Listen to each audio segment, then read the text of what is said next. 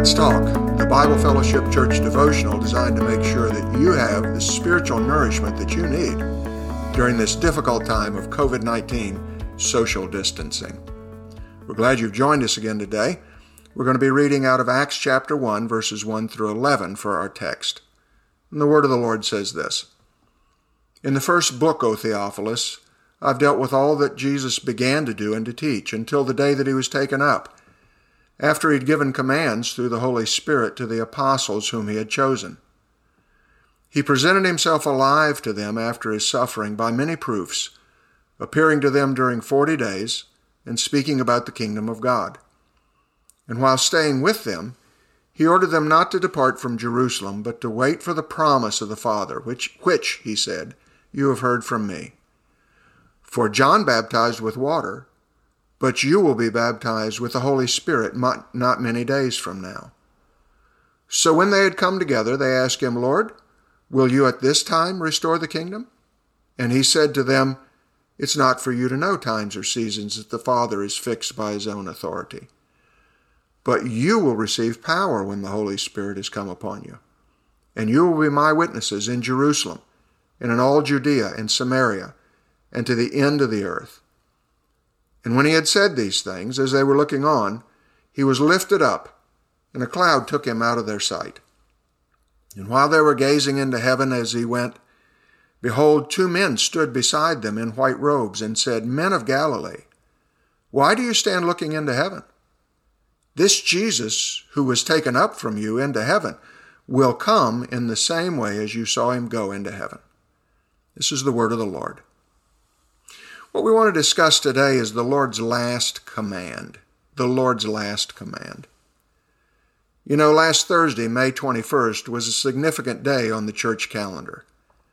It was a day when Christians commemorate the ascension of our Lord Jesus Christ. Forty days after his resurrection, the Lord ascended, uh, ascended back into heaven.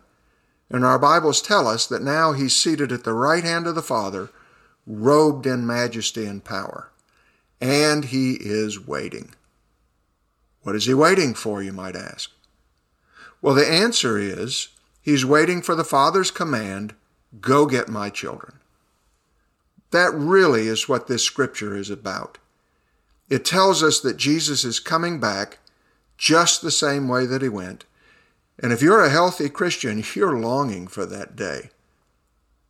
So, what in the world is taking him so long? When is he going to come back to set up his kingdom? Well, in a certain sense, the answer is that he never really left.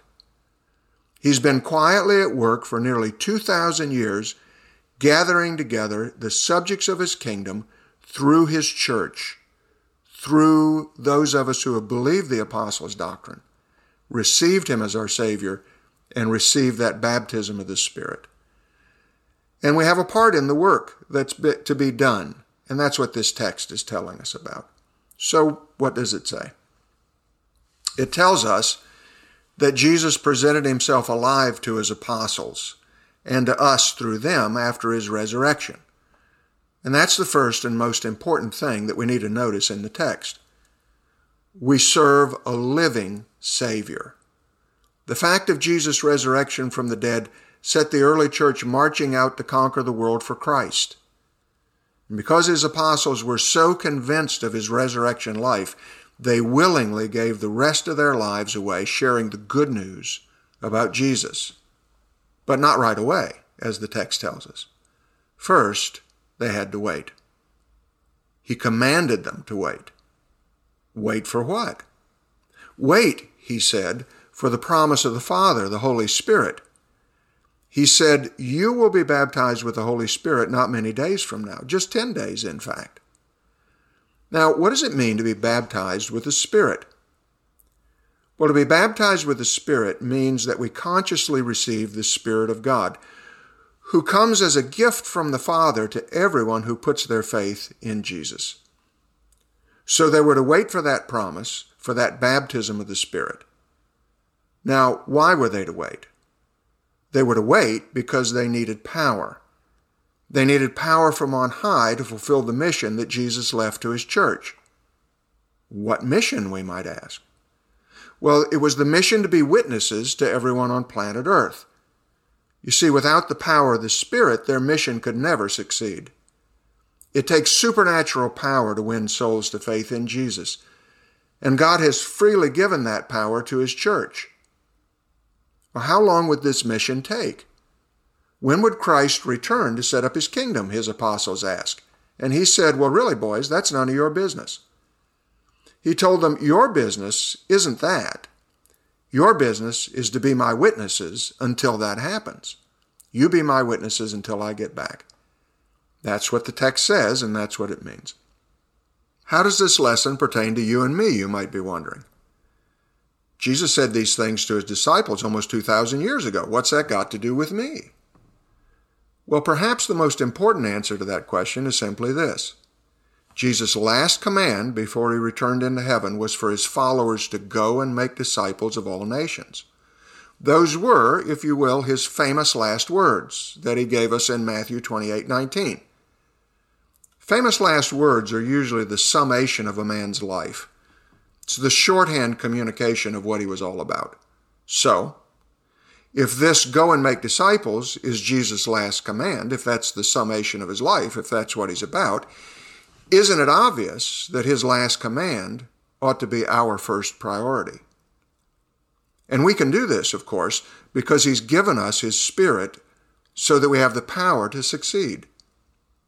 So when we're praying, let's ask the Lord to fill us afresh and anew with his Spirit so that we can share the good news effectively. You might want to imitate our friend Don Holton in this matter. Before he went to heaven, Don used to wake up every morning and ask the Lord. He would pray to the Lord and say, Lord, who are you going to give me today that I can share Christ with? Let's pray together. Lord, you've given us the message in your word and the power in your spirit. Send us out, Lord. Let us be your witnesses in our generation as we wait for your return. Hear our prayer, for we come in Jesus' name. Amen. Well, join us here Monday through Friday for more devotionals from the BFC pastoral staff and join us Sundays for our online services. Visit our website, bfcsebring.com, for more resources. Follow us on Facebook, BFC Family, for service updates and other helpful articles. And don't forget, we're going to begin again to have on site services June the 7th. So check our Facebook page and check our website for the protocols we'll be, we'll be using that you'll want to be up to date on before you come to that first service. Thanks for joining us again today. Stay safe.